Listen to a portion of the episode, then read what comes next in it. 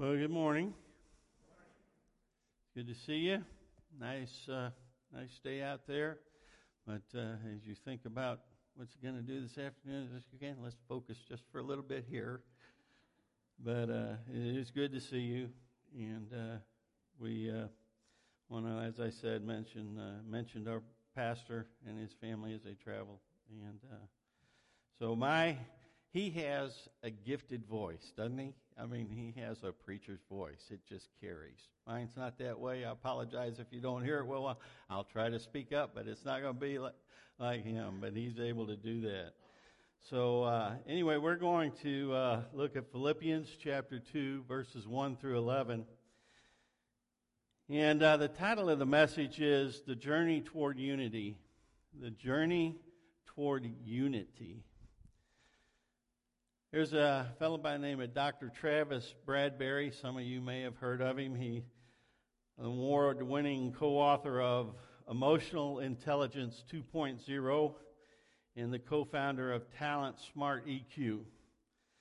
He's the world's leading provider, which is the world's leading provider of emotional intelligence tests and training, serving more than 70, 75% of Fortune 500 companies. In an article posted on talentsmarteq.com, Dr. Bradberry listed eight characteristics of considerate people and how steps can be taken to become more considerate in work and life. Now, some of these will fit you, and some of them won't, and you'll say, I don't know, what, what in the world is he talking about? But number one is show up on time. By doing that, you're telling the person your time is as important as my time. Number two, be deliberately, he puts empathic or empathetic.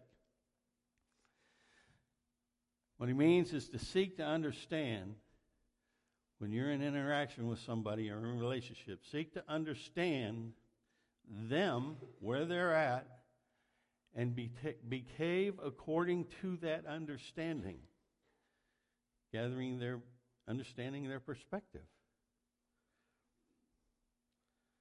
Number three, apologize when you need to. And in parentheses, he says, and don't when you don't. And his advice is if, if you've offended someone or you've done something to hurt someone, apologize. Even if you think you offended somebody or you think and you're not sure, apologize. This one, I don't know how this will fly with you, but this is, this is number four. Smile a lot. And you've heard this. It takes 40, around 42 muscles to, file, to smile. Takes more work to smile than it does frown. But it's worth it. It creates a positive atmosphere. It creates a context for conversation that can head in a positive direction.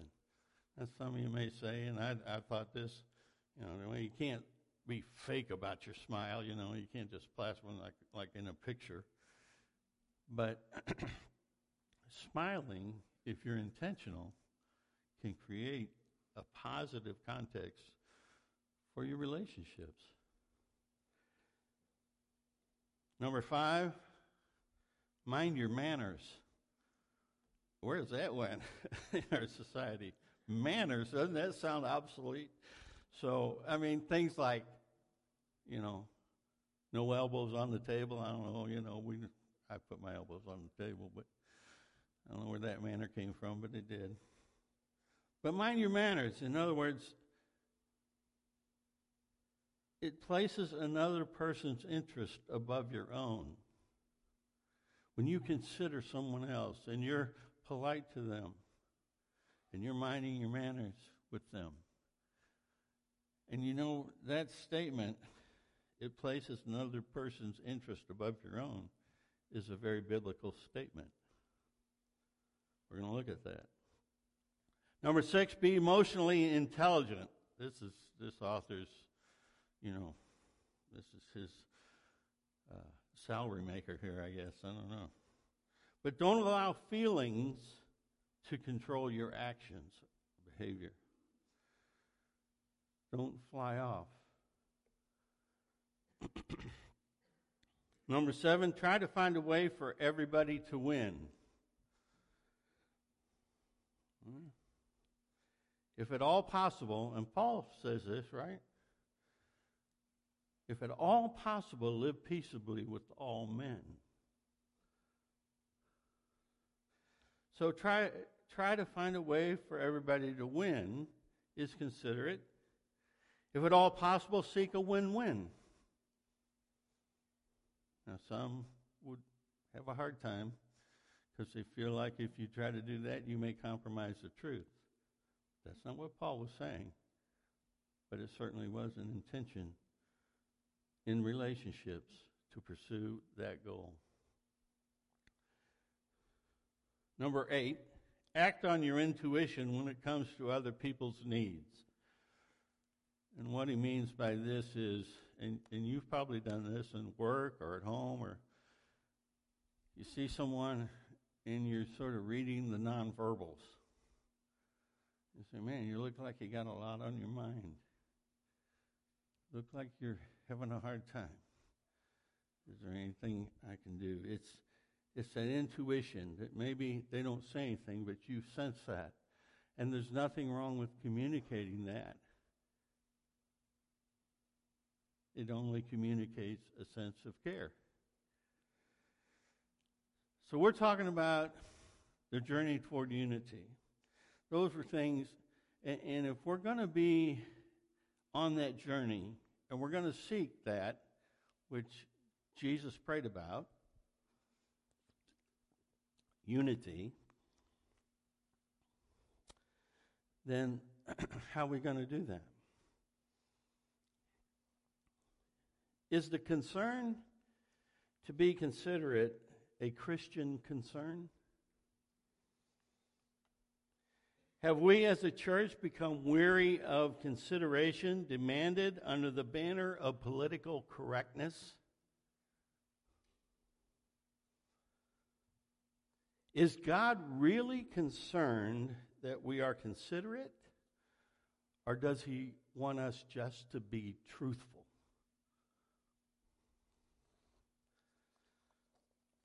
What role does consideration play in the kingdom value of unity? we hear as part of the personal prayer of Jesus recorded in John 17 the desire of our Savior that his followers be one. That's a journey toward unity. In John 17, 20 through 23, Jesus prays. This is Jesus' personal prayer that John records for us. It's not the Lord's Prayer of Matthew 6, it's him praying, pouring out his heart and he prays, I pray not only for these, and that's the people, his disciples and his followers that were there that day. He says, I pray not only for these, but also for those who believe in me through their word. May they all be what? What? One.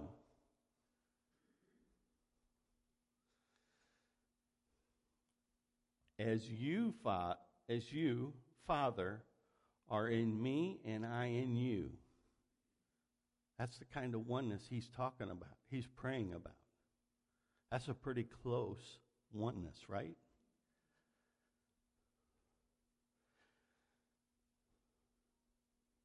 May they also be in us so that the world what? May believe what? that you sent me. That pursuit, this journey, has everything to do about our evangelism.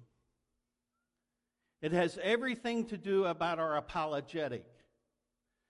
It has everything to do about pointing people to Jesus.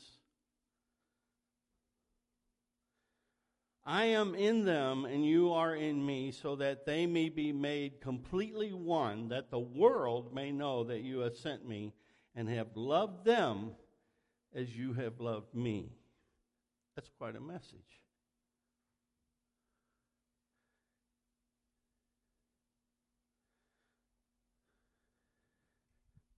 To follow Jesus in light of his heart's desire in this prayer, we find ourselves on a journey to unity, to be one.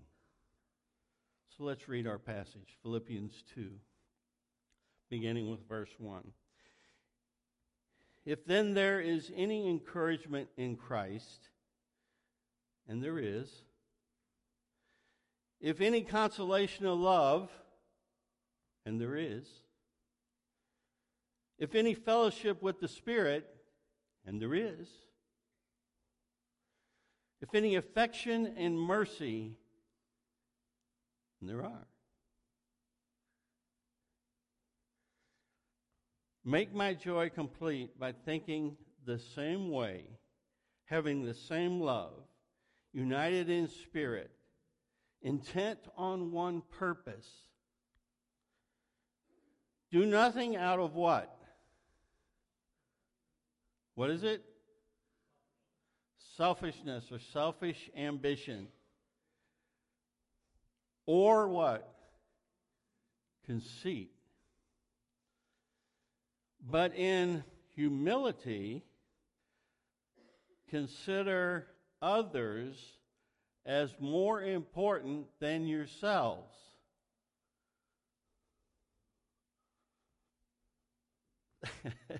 I don't know about you, but that's hard. Everyone in verse 4 should look out not only for his own interests, but what? Also for the interest of others. And then he says, and then he goes into verse 5 adopt the same attitude. How are you going to do this? Well, adopt the same attitude as that of Christ Jesus, who, and now he begins to describe this attitude, who existing in the form of God, did not consider equality with God as something to be exploited or grasped or seized or held on to. Instead, he emptied himself by assuming the form of a servant, taking on the likeness of humanity, what we're made of. And when he had come as a man, he humbled himself by becoming obedient to the point of death, even death on a cross. For this reason, God highly exalted him and gave him a name that is above every name, so that at the name of Jesus every knee will bow in heaven and on earth and under the earth, and every tongue will confess that Jesus Christ is Lord to the glory of God the Father. There's a lot there. But it's about this journey. In the letter that Paul wrote to the Philippians, Paul speaks to this congregation about this imperative journey. If you're, if you're going to follow me, if you're going to glorify God, if you're going to be someone that shines a light so that they may know that God sent, the Father sent me. This is the journey. And it involves living a life worthy of the gospel. He says that he says that in the previous verse. in in um, verse in chapter 1.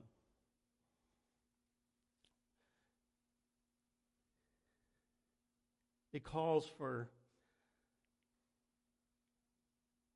honesty truthfulness,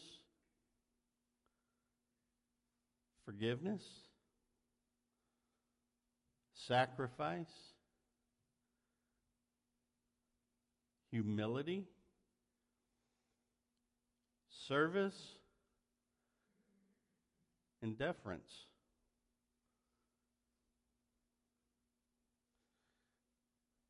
This pursuit conflicts with the me first attitude. An attitude of preferential expectations, victim mentality, zealous arrogance, and prideful independence. I ain't going to do that. You may say, I need I ain't going to do that. And then we may find justifications to not do that. In chapter 4, we learn that there are two women, Euodia and Syntyche, in the Philippian church who were at odds.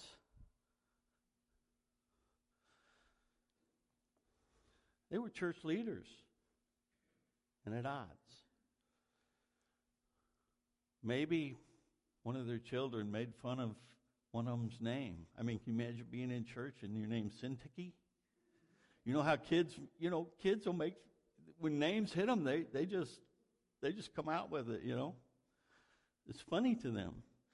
That's not that's that's probably not what it was. But they were at odds. Perhaps one or both had quit participating in the congregation, had pulled away. Perhaps they were polarizing the congregation. You know how sometimes Baptist business meetings go? People don't show up for church for years, and then a controversial issue comes up, and everybody's out recruiting members to vote. I'm not saying that's what Euodia and Syntyche were doing, but it's been known to happen. What was Paul's admonition to the church? Paul instructs this church to become people who encourage a reconciliation process.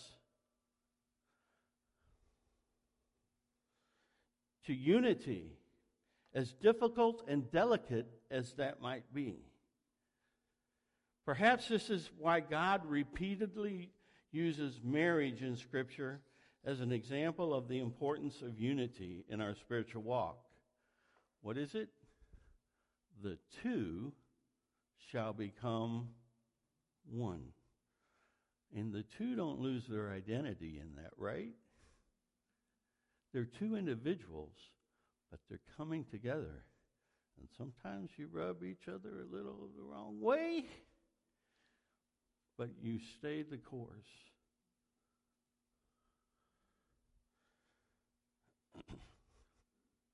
You may be one of these people, and I, I apologize, but I've heard people say, We've been married 50 years and never had a disagreement. I think they got a bad memory or they're lying. or I'm just way out of touch here. The two shall become one. Paul says there are four elements of the Christian walk that makes this journey to unity possible and profitable. One is, it says in verse 1 of chapter 2, if there is any encouragement in Christ. And there is. These, these four things are stated in a condition that Paul uses in the language to say, if there is, and there is. Since there is, you can act this way. So, the presence of Christ, the encouragement in Christ. If there be any exhortation, let it be in Christ. It takes exhortation, not just cons- consolation, not just comfort, but exhortation, encouraging, coaching this way. What's he coaching to? He's coaching to his attitude, He's coaching us to his attitude, to be like him.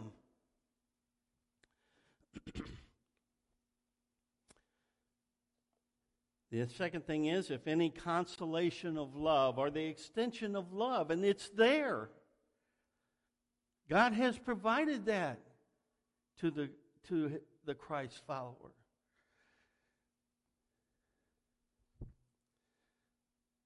You say, but I'm not him. So how can I follow him in this extension of love? We can do it because we have the same love in our lives, present and existent. He placed it there. When, when in Matthew, when Matthew records, be perfect as your Father in heaven is perfect, he's not saying be sinless. He knows that's impossible. But in that verse, when he says that, he's speaking about the completeness of our love. And he's saying, being complete in your love as your Father, make that your goal. You can do it. It resides within you to do that. That's part of my plan. Paul tells us in 1 Corinthians 13 that I can have all sorts of religious accomplishments, but without love, what? I have done what? Nothing. Nothing. Let me say it again. Nothing.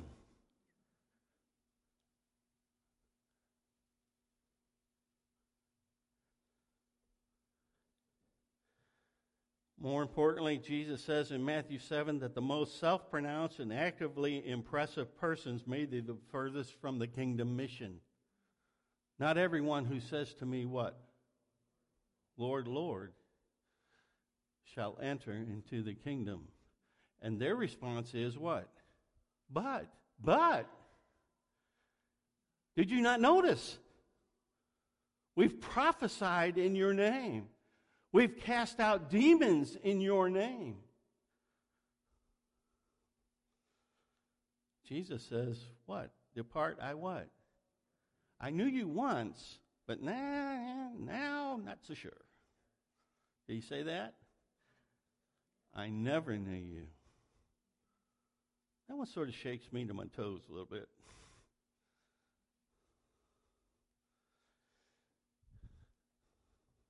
The love of Christ in our hearts will create tension in our lives because of the resistance of our human nature and the challenges to our traditions. Somebody mentioned to me about how I'm dressed today, right? And, and they said it in a great way, in a great way. And I appreciate it because there was a time when I got up here, and I'm not saying you, you're wrong if you do this, but there was a time when I had the three piece suit and the tie. Now I don't. Me too, sister. but but those traditions sometimes we have. Get in the way. And the love of Christ challenges those things in our lives. And it's sort of what the, our pastor was preaching last week. Sometimes we make those little things the big things, and the big things the small things.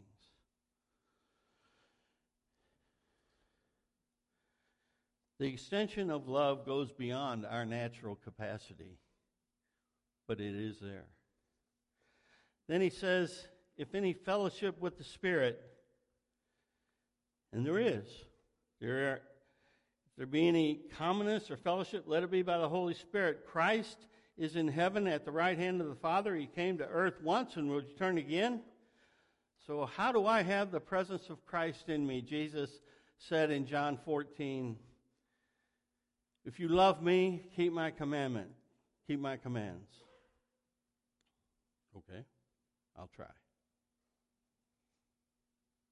And I will ask the Father, he says, and I will give you another advocate to help you. Okay, I'll try. Well, listen, I'm going to give you someone to help you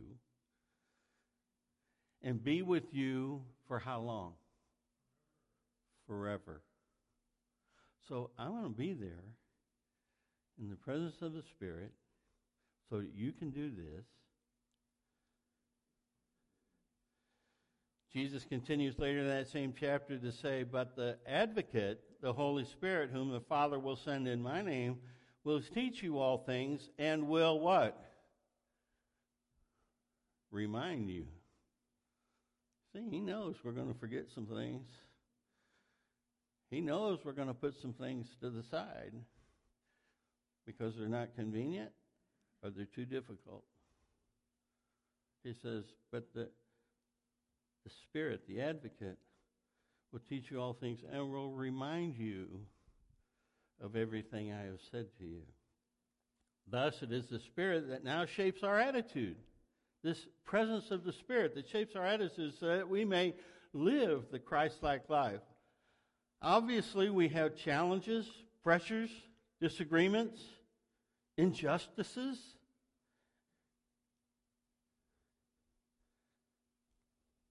Battles outside of the church. But what about inside?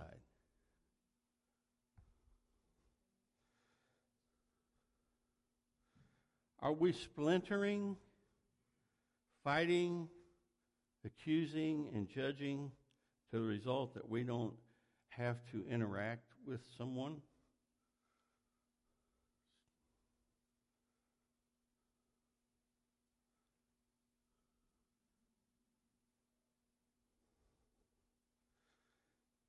Instead, we separate. We withdraw. That was not Jesus' prayer for us. Jesus did not pray that we withdraw.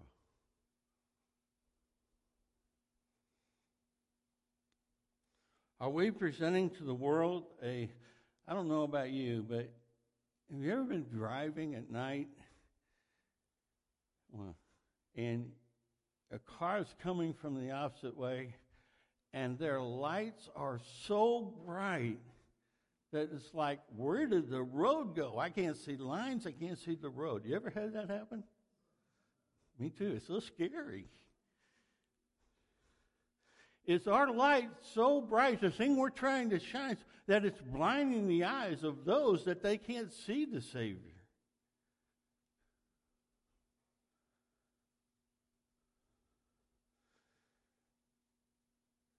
It's about me, and him. And I don't do the thing Pastor Ken does, but you know what I'm talking about. And also the supply of mercy and affection. He says, if any affection and mercy, and there is. The human element makes unity a mission. This human element that he's talking about makes the mission more than a theory. It puts flesh on it. Flesh is not always a negative term in Scripture. Jesus Christ came in the flesh. Sometimes it is, but it's talking about the attitude. It's talking about the struggle here. It's talking about the presence and the connection in this created world of God. So the supply of mercy and affection exists and puts that human element, gives us the ability to connect with those who don't know Him, or maybe those who do, and we have a difference. We feel the emotion, we have the thoughts. This includes the drive, desire, passion, interest with the affections and compassions that Christ had in his mission. Matthew 16, 18 says this. when Peter makes his confession. And Jesus says about that confession the gates of hell will not prevail against the church. He says, I also say to you that you are Peter, and upon and on this rock I will build my church, and the what? And the what? The gates? What are gates for? Yeah. But the gates of hell will not what? In the old King James, it said prevail, will not overpower. In other words, if we're on mission, those gates, the mission, the gospel, will not prevail. Those gates we can bust open. Can't keep us out. In Jesus' prayer in John 17, he prays for his followers, this is what I said earlier, not to be removed from the world, but be delivered from the evil one. He says, I pray not only for these, but also for those who believe in me through their word. yeah, the rest of that, Matt.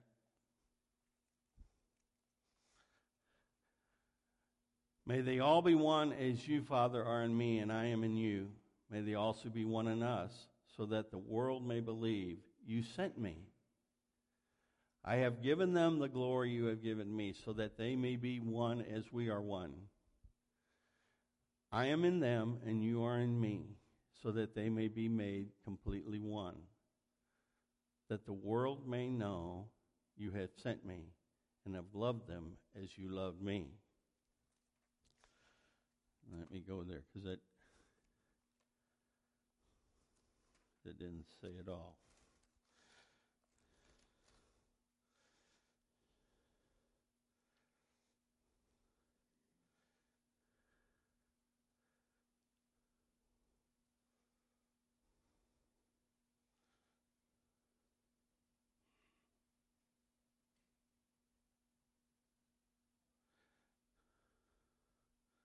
Okay. He says, um, I am not, in verse 15, he says this in this prayer I am not praying that you take them out of the world.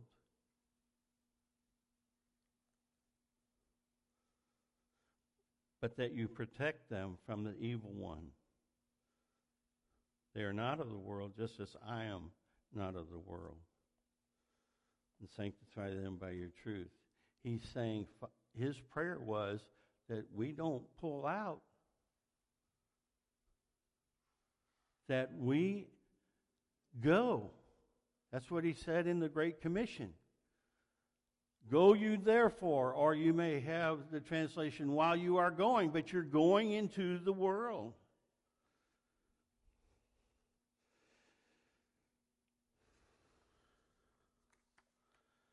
When we moved to Fort Worth from Missouri, we loaded the Ryder truck on a Saturday and in, intended to leave that morning.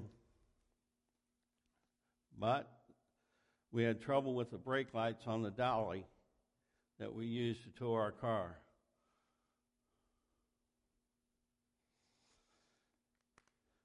And that kept us from leaving on time. We didn't leave until Saturday afternoon. We drove all night and arrived on Sunday morning around 8 o'clock. After packing up the truck, driving down to Fort Worth all the night, pulled in to gas station, took a nap maybe. So uh, we arrived on Sunday morning around 8 o'clock, bologna floating in the cooler of melted ice water. We had what little furniture we possessed on the truck and nowhere to put it when we got there. Now, some of you are judging me already, saying that was poor planning. You may be right. so on Monday morning, I began to search for a place to rent. We rented the two bedroom apartment that we just moved from in Missouri for $115 per month. Yeah. That's, that dates the story a little bit, right? The first place we were shown in Fort Worth was a single dwelling home that was, I believe, was a two bedroom for $150 per month. It was an old house. And I noticed that it had these sloping floors. So I said, nah, we can find something better. Keep in mind, I had to return the Ryder truck on Wednesday at closing, this was Monday afternoon. We looked for the rest of Monday, all day Tuesday, and into Wednesday before we found the apartment, Wednesday afternoon. And it was more than $150. God taught me a lesson there about contentment. However, before we found that apartment, I saw a listing of a place to rent that had been posted at the seminary. After the landlord answered my call and told me the rental price, I responded that it was more than we could afford. She replied, Well, just trust in the Lord, and He will provide. And I said, Amen, sister. No, I didn't say that. I did say, Okay, thank you. But I was thinking something differently. And in a confessional way, I'm going to tell you this is what I was thinking. I am trusting in the Lord. How about you move out of your place, rent it to me for what I can afford, and you trust the Lord for a while? that was my thought. Confession. That thought was a reflection of my attitude about my journey. Pretty Pretty mature thinking for a beginning seminary student, right? This was how the journey to Fort Worth, Texas began for us. However, we didn't turn back and we didn't go back to Missouri because apartments were $115. We understood that God had a purpose for our journey to this place. That purpose made it imperative that we stay and continue to fulfill that purpose. And he provided something. He made us pay a little more, but he also provided the way we could pay. So we understand that we are equipped in what Paul writes for this journey toward unity. And as scary as that might be, because there are people who don't believe what I believe, and there's some people that are hostile to what I believe. And there are people within churches that are hostile towards one another. But there is a journey that is imperative that affects our evangelism and our fellowship. And it's this journey toward unity. And it, so we know theoretically, Paul writes, this is there, you have it. But what does it look like when we do it? So Paul then describes in, in uh, verses 5 through 11 what it looks like. And it's the life of Jesus Christ. It's what it looks like when we do it.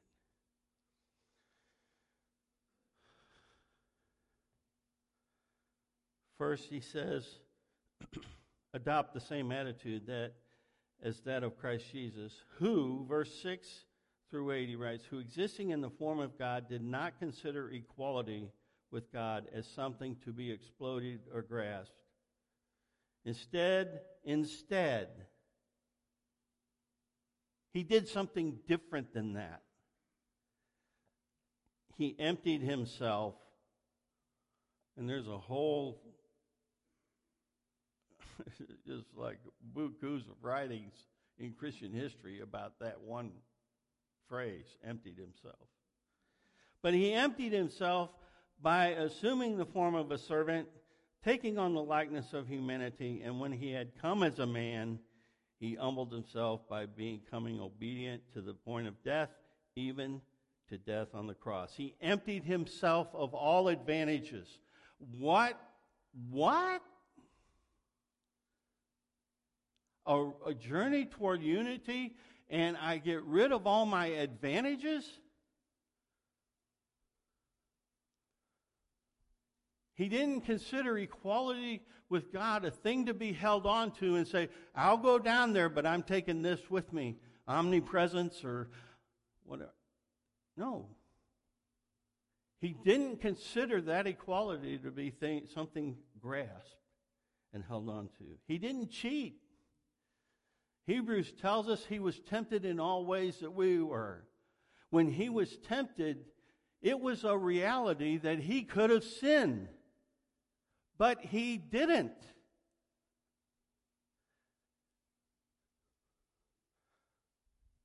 He didn't. But he was tempted like we are. That's, that's how he, he identified with us as people.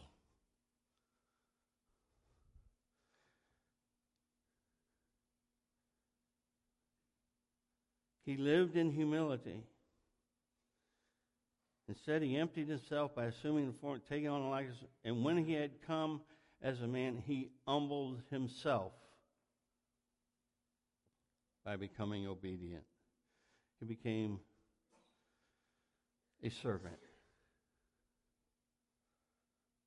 even to the point of death, even to the point this is God in the flesh who left heaven and came down to this world that he created and took upon himself what he made us to be. He took upon himself flesh and was tempted. And there's a big difference between, and Paul uses this in Romans, big difference between Adam and Christ. A big difference. In those two men. Was he God? Yeah, he is God.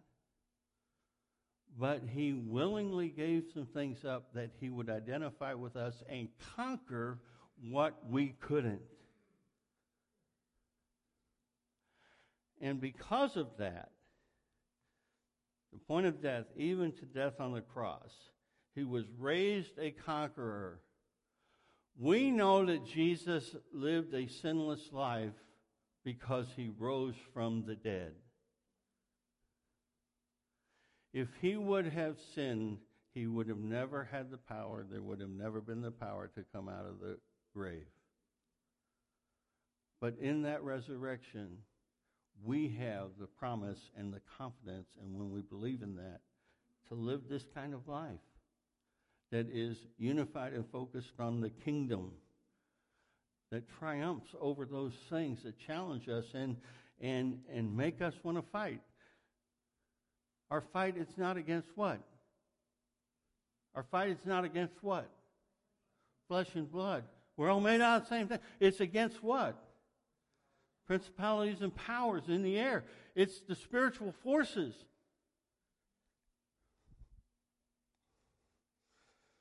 So he was raised to conquer. So what's what, what does that mean to me? Well, first of all, when he left heaven to come here, he wanted to. He loved you. He loved me. The Father wanted that. The Spirit wanted that. And if we're going to do it, we're going to have to want to.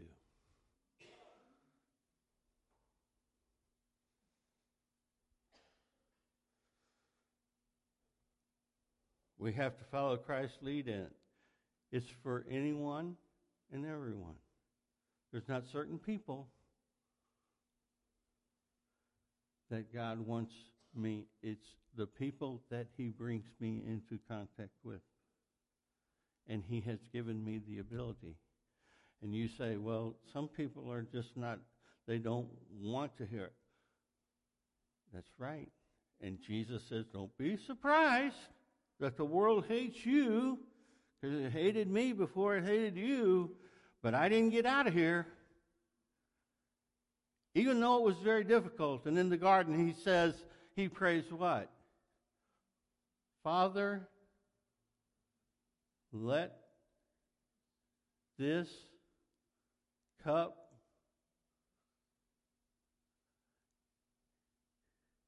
nevertheless it was difficult and it'll be difficult for you and me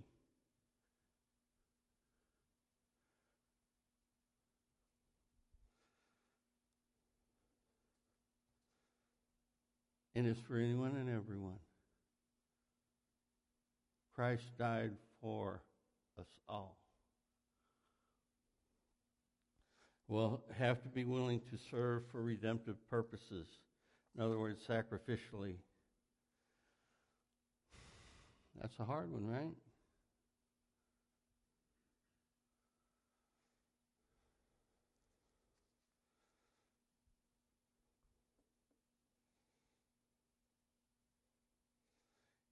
Paul says in verse 3 Do nothing out of selfish ambition or conceit, but in humility consider others more important than yourselves. That's sacrificial thinking.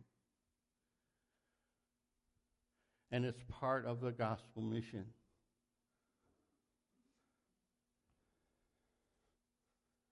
We have to think that way, even though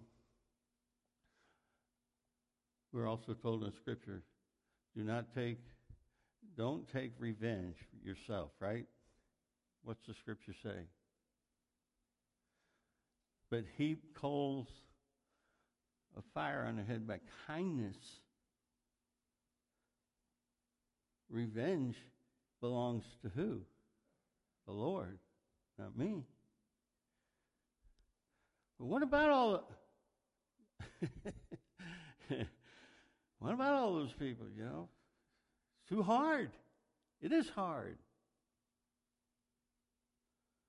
When you're really trying to be considerate for other people and you're trying to give your life for their benefit and they don't seem to appreciate it and they would just as soon you go away. And they maybe almost seem like they would nail you to a cross. And Jesus said, Father, what? Forgive them. Because why? They don't really know what they're doing.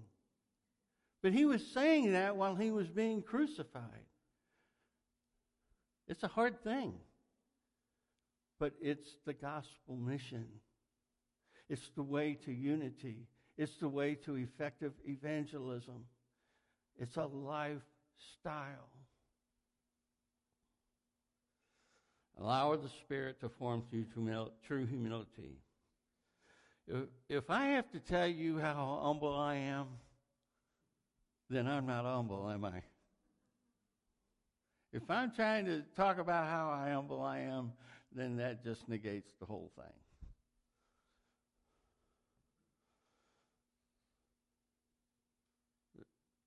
Don't, I shouldn't put myself down so you may think that I'm great. That's the wrong motive. Am I only fishing for a compliment? Humility does it for God's glory and for their benefit. That's what Jesus did. So, Paul, in writing to this guy, I don't know what, we don't know what happened to Euodia and Syntyche. Hopefully, they got things squared away. But if you're sideways with somebody and you're trying to evangelize, that ain't how it works. If you think because you were treated unfairly that you don't have a responsibility, that's not how it works.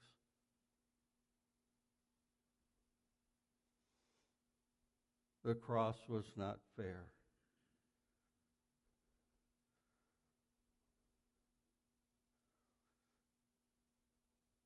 But Jesus said to us, Take up your what? Cross and follow me. It's not that it's impossible. It's that it's very impossible, and Paul tells us why. So we can do it. We can do it because we're His on mission to follow Him, and it's not ours. I may have to eat some crow. I may have to swallow hard. I may have to initiate. But I don't think I ought to have to. But it's how we get there. It's how we follow him.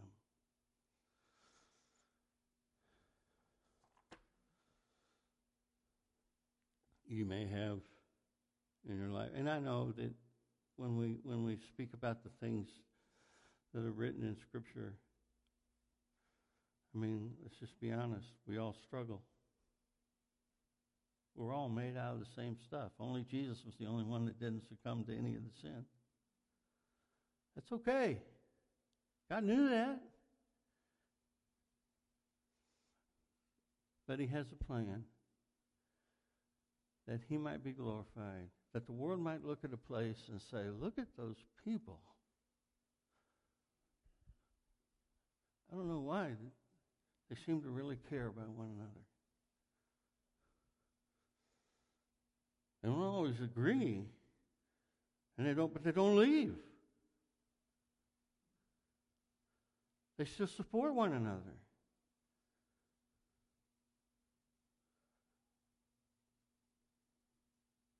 You may, I may have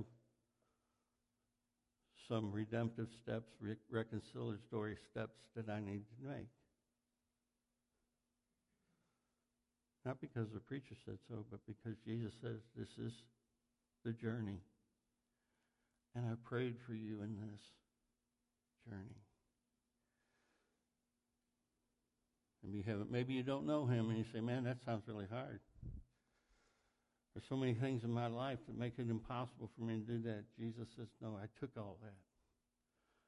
I have a way for you to walk with me for an eternal purpose that makes a difference around those people that you, you're with. I can give them an eternal purpose.